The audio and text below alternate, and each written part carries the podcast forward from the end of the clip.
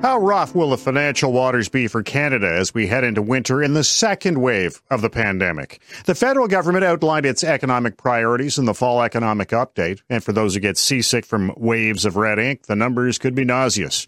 On the other side of the coin, we and the rest of the world are in uncharted territory when it comes to navigating an economy in a pandemic. Now, we asked you on our unpublished vote question of the announcements in the fall economic update, which do you feel will help Canadians the most? A tax on digital services, national child care program, overhaul the tax system, 1 billion for long-term care, other, none of the above, and undecided. I found surprisingly none of the above was at uh, two thirds. Now, however you're watching and listening to our show, whether through our social media channels on Facebook, Twitter, and YouTube, or our podcast channels, iTunes, Google Play, Spotify, iHeartRadio, and more, I'd like to remind you you can still cast your vote on this topic at unpublished.vote and then email your MP to tell them why.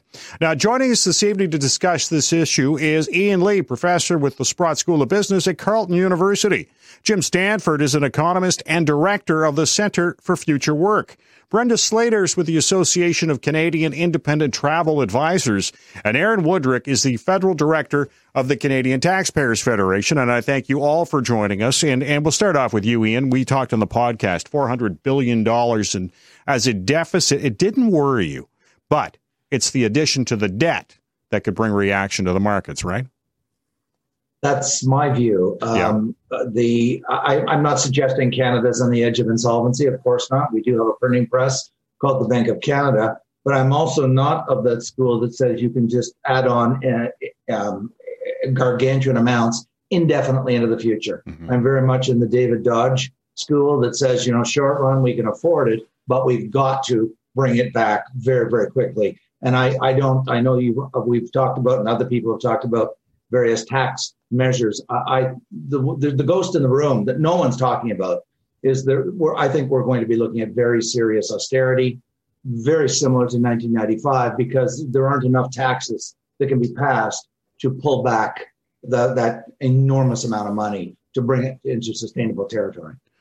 Jim, how concerned are you that interest rates could rise and, and well throw the federal plan right out of whack? Well, Ed, the higher interest rates would make a terrible difference to it, no doubt about it. In fact, the, the great irony is the government's actually saving this money on interest payments uh, this year. About $4 billion is what interest costs are going down, even though the amount of debt is going up by that large deficit. And that is because interest rates have fallen so close to zero. Now, everybody says, what happens if they go back up? Well, interest rates are not something that's set on Mars interest rates are determined by our Bank of Canada uh, on the basis of economic conditions, including how different borrowers would be able to react to higher interest rates.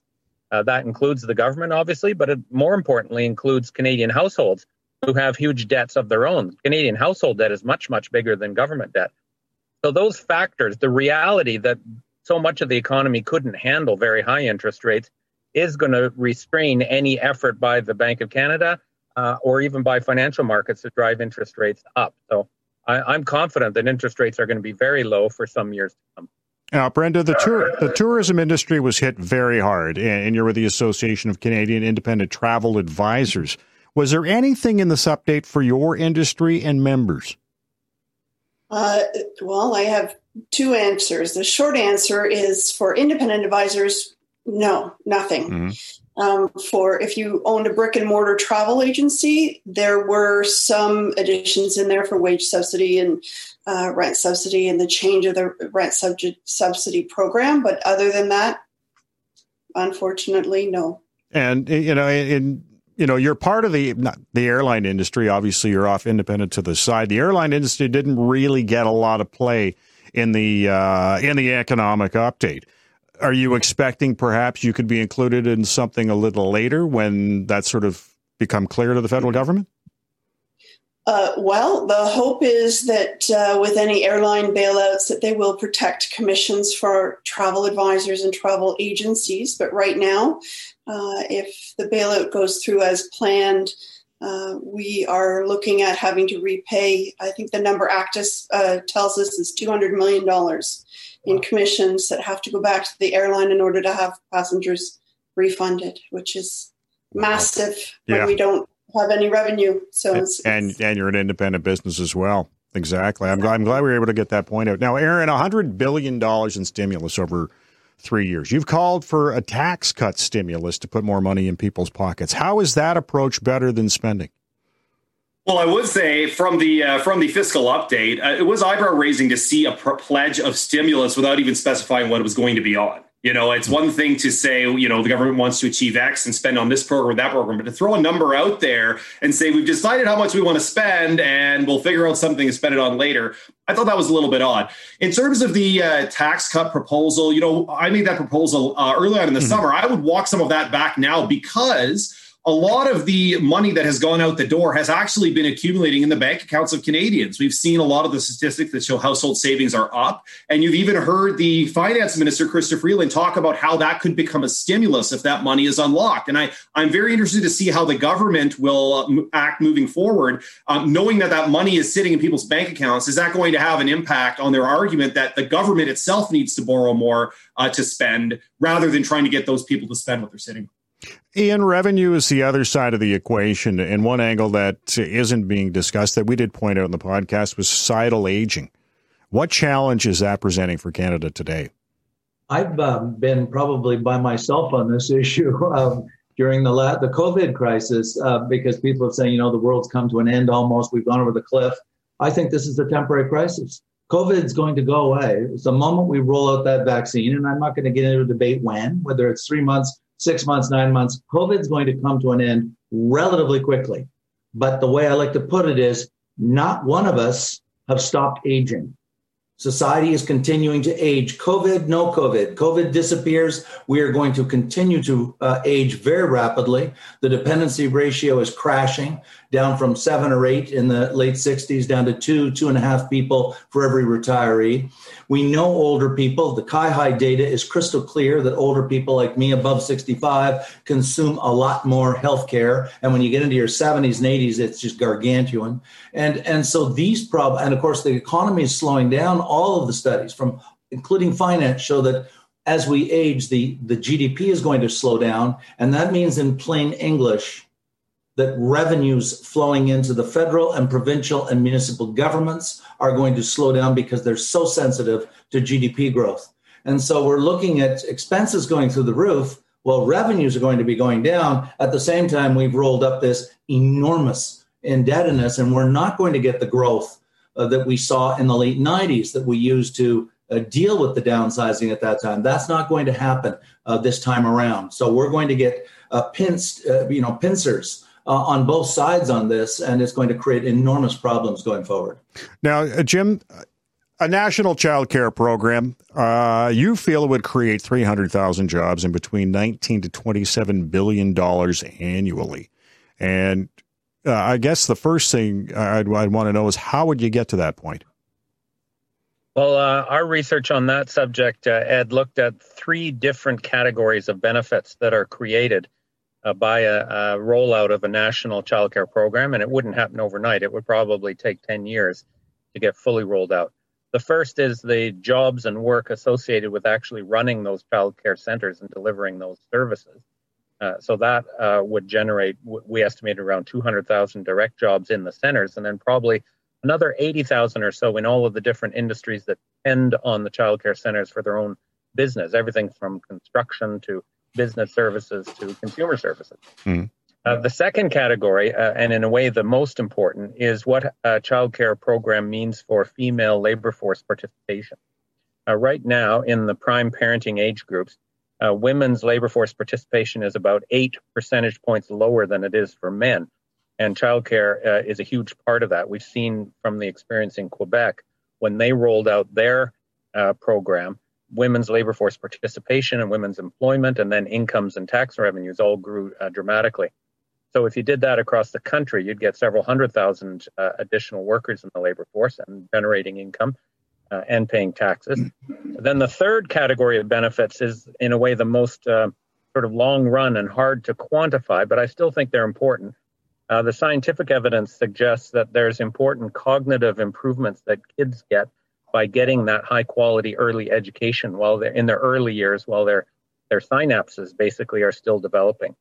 Uh, so put all those together, and you're looking at a, a at it generating a boost to GDP and a boost to government revenue that's larger than what it actually costs to uh, provide the service. And other studies have confirmed that they think the benefits, including fiscal benefits from childcare, exceed the cost. So at this moment, when we need, you know, every economic boost we can hmm. get, I think this is a good one.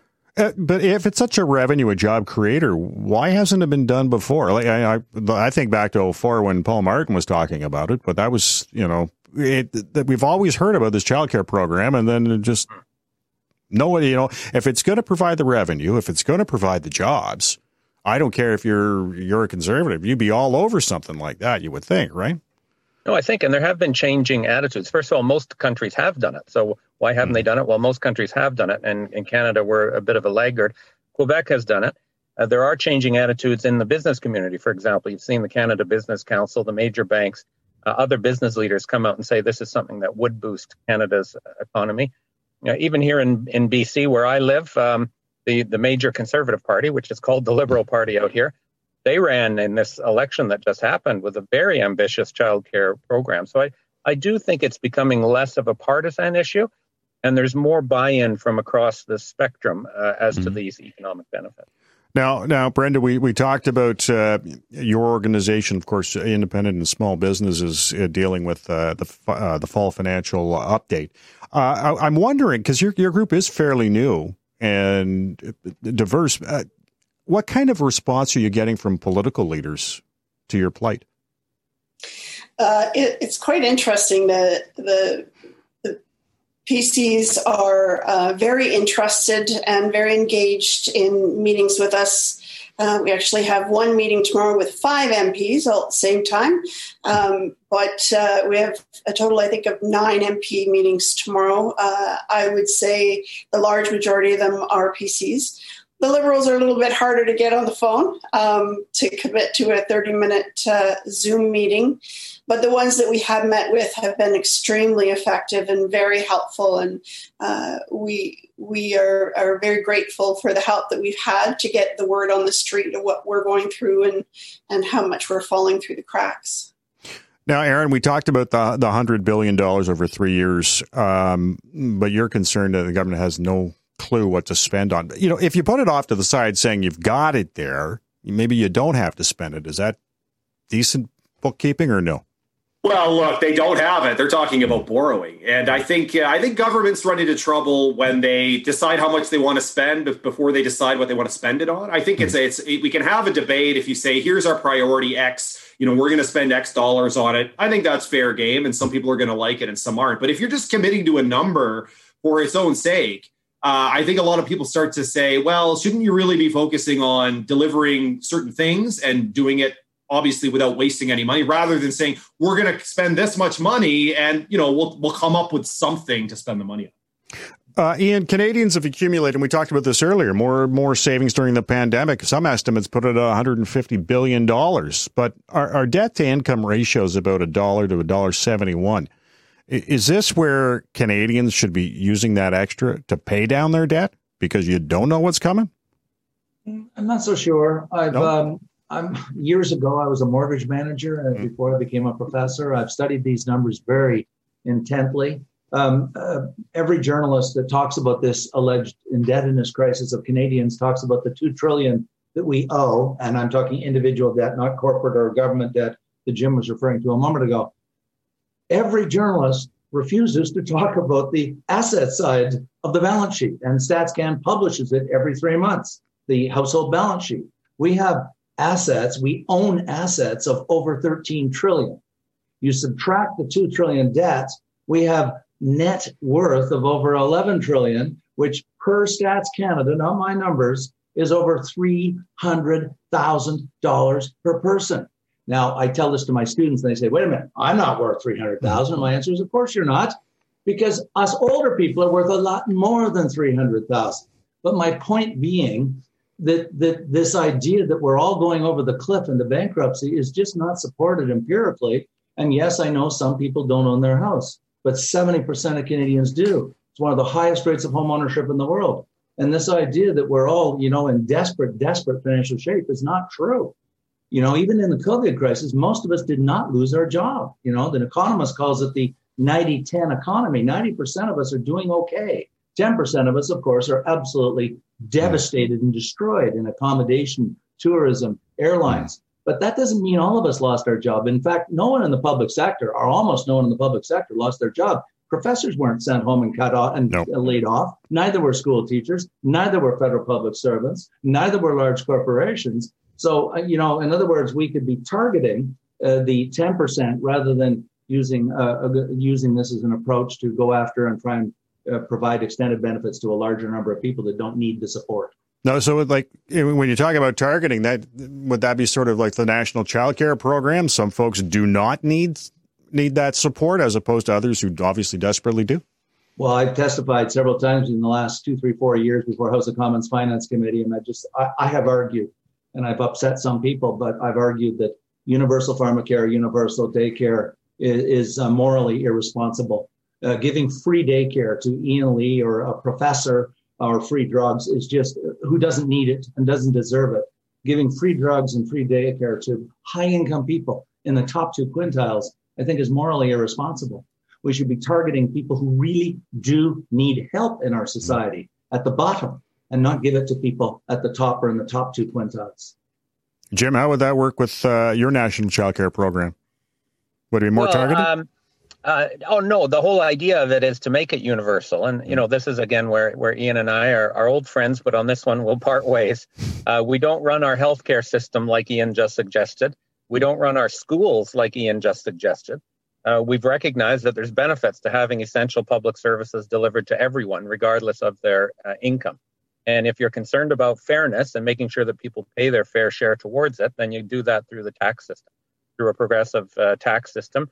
Then those well income people who also benefit from uh, free health care, and in this case, free pharmacare and free childcare, uh, will pay for it through their taxes. And uh, the international experience shows that leads to a much, uh, a much more inclusive uh, and healthy functioning society than one in which those costs of a sort of targeted programs, by and large, end up deteriorating in quality uh, and end up being a, a barrier to full equality. So uh, I would like to see the uh, the child care program and the farmer pharmacare program be on the same principles as our schools and our healthcare system today. Now, uh, Brenda, when we look at uh, your organization and obviously independent people, uh, small business people, what do you need now from the federal government? That's a that's a really good question. I would say the biggest thing that we need from the liberal government is communication. We In need them sense? to tell us we need them to tell us what their plan is to to restart uh, the tourism economy, uh, and that's both inbound and outbound. We need them to be doing more rapid testing in more centers, using more uh, different varieties of rapid tests. There are many out there, uh, so that when the time comes for the borders to open, that they will have the the required amount of data. Mm-hmm. Um, but most importantly, we need some kind of protection for independent advisors who uh, who are going to be facing a great deal of money in recall commissions. That we're we're all for refunding uh, mm-hmm. our passengers. We believe they should get their money back, but we don't believe uh, that it should be at, at our expense. We provided services almost uh, over a year ago uh, and have filed our taxes and paid our taxes on those services, and now they're asking for that money to be returned to them. It's uh, that's the most important thing in front of us right now. All right. Now, Aaron, we've got a question coming in from Facebook Live. How quickly do you think Canada's economy can recover from COVID if, as Ian says, it will come to a swift end this year? Yeah, that's the that's the trillion dollar question, right? Uh, and hmm. we're all hoping for what everyone talks about is a V-shaped recovery. I, I think that uh, that would be the best case scenario. Uh, but that's again coming back to the government's fiscal update. My concern is that the government is going to attempt to uh, to stimulate by spending a lot of money that they don't have. Um, historically, they have not had good outcomes as a result of that. Um, we had very slow growth. We had a very stagnant economy ever since the Great Recession, and even going back a little bit further than that. The challenge has always been getting uh, you know, strong growth. And the government has tried a lot of different tricks and they have not really succeeded. And my fear is they're just going to double down on the same strategy. So I'd love, I'd love to give a firm answer. I wish I knew. I'd, I'd, I'd bet money on the market on it. But uh, as much as we hope. I still think I still think we're probably you know half a year to a year away from knowing uh, you know how quickly things can reopen because of course you know Ian's point about the vaccines they're coming but as we've heard, you know, just because mm. everyone's vaccinated doesn't mean you can reopen everything, doesn't mean every country is going to reopen and industries like travel will be back to 100%. So I still think we're way off from back to, uh, you know, back to 100%. Uh, but certainly with the vaccines, that, that date is probably a lot closer than it would have otherwise been. Uh, you know, Ian, I'm, I'm looking at the, the situation here. Uh, what do you think about um, this question? Can the how quick do you think I the economy can recover? The idea that I think it's going to turn around in three months, but I have looked at all the major forecasts by the banks, by David Dodge's forecast, the Parliamentary Budget Office, and nobody's suggesting it that I know of. This it's going to go up to 2030. And in fact, look at Finance Canada in the in the economic update. They're they're projecting a full recovery within roughly two years. 2023. Some are suggesting 2024 the point is, is it's going to come fairly quickly. We don't yet know how quickly the the the the excuse me the vaccine is going to uh, be rolled out to everybody. I suspect that once they get it out there. The drug companies, it's in their self interest to ramp up production a lot more quickly than we think. And people are going to be jumping uh, up and down, and I'm going to be one of them to get that vaccine. And I think once we do um, uh, vaccinate most of the people in the country, we're going to see the resilience of the private sector return. And I think the economy will return very quickly. And I don't accept the argument that we need stimulus for the entire economy if 90% of us are doing okay, which we are, or we've only lost, and I say only, about a million people pre COVID. Compared to pre COVID, there's a million more to work. Yes, we have to focus on those million people. Yes, we've got to help them. We've got to help the travel agents, as we just heard from Brenda. But the idea that we should be throwing money at the other 90%, people in the public sector like me, we don't need help. We're doing okay. Let's oh. target those who do who need help. All right, now, now, Jim, uh, just going by Ian's idea, and on this question, say two years, uh, the economy is back. What do you think the economy would look like in two years in Canada? Well, um, I think it's going to be a, a, bit of a longer, harder road than uh, than has been suggested so far. Um, to some extent, we've you know we've seen a stronger recovery so far than I would have expected. I've, we've regained about eighty percent of the jobs that were lost in the first months of the pandemic just with the partial reopening that, that we've experienced. And that's more than I would have guessed. Um, but I do think that we've had the low hanging fruit in a way. And um, some of the difficulties, some of the challenges that we're going to face are now not related to health restrictions on workplaces or businesses. It's going to be more of the kind of economic damage that was done um, to consumer confidence, to business confidence and expectations. And I think that's where there will be a, you know, uh, I think it will take at least two or three years to try to get back to what our potential output would have been. And I think Ian is is right in the sense that the the moment, the sort of dramatic moment in the early pandemic of just providing as much purchasing power and income support as possible, which government did, uh, I think that moment has passed, and we do need uh, to be thinking uh, first of all on the income supports of targeting it more carefully, and we've already seen that. The former CERB uh, is, has been phased out, and we've now mm-hmm. got uh, an improved employment insurance system to try and target those benefits. And then I do think that it is going to have to come from the kind of macroeconomic stimulus end of it, things like infrastructure investments uh, and other programs that will uh, generate more work coming from the public sector as a way of supporting that longer run recovery back to our full potential.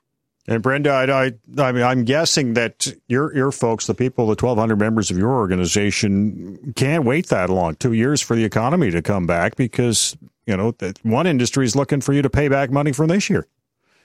Yeah, they, we're we're told uh, the number of brick and mortars that will survive uh, through the spring um, is about 30 percent. Uh, so for independent advisors like myself, because I work from home, I don't have the huge overhead, but I also don't qualify for CEBA. So hmm. um, it, it's it's we're going to lose a lot of people. We're going to lo- lose a lot of very experienced people who who can make this industry run. A lot of them are retiring. Some of them are just walking away. Um, so it, but probably right now I'm booking into 2022, and people are crossing their fingers that the cruises and the river cruises will be going then because as the further we get into this, the, the further the dates are that they're canceling um, product. So generating revenue is going to be a while. Hmm. All right. Okay, now, Aaron, um, in, in, this uh, economic update, you, you, know, obviously Canadians have been shopping online, virtual businesses, e-commerce, all popping up. Was there anything in this in this update that would see this sort of spurred on? Sorry, the shopping online, uh, e-commerce, virtual businesses, the, that kind of creation.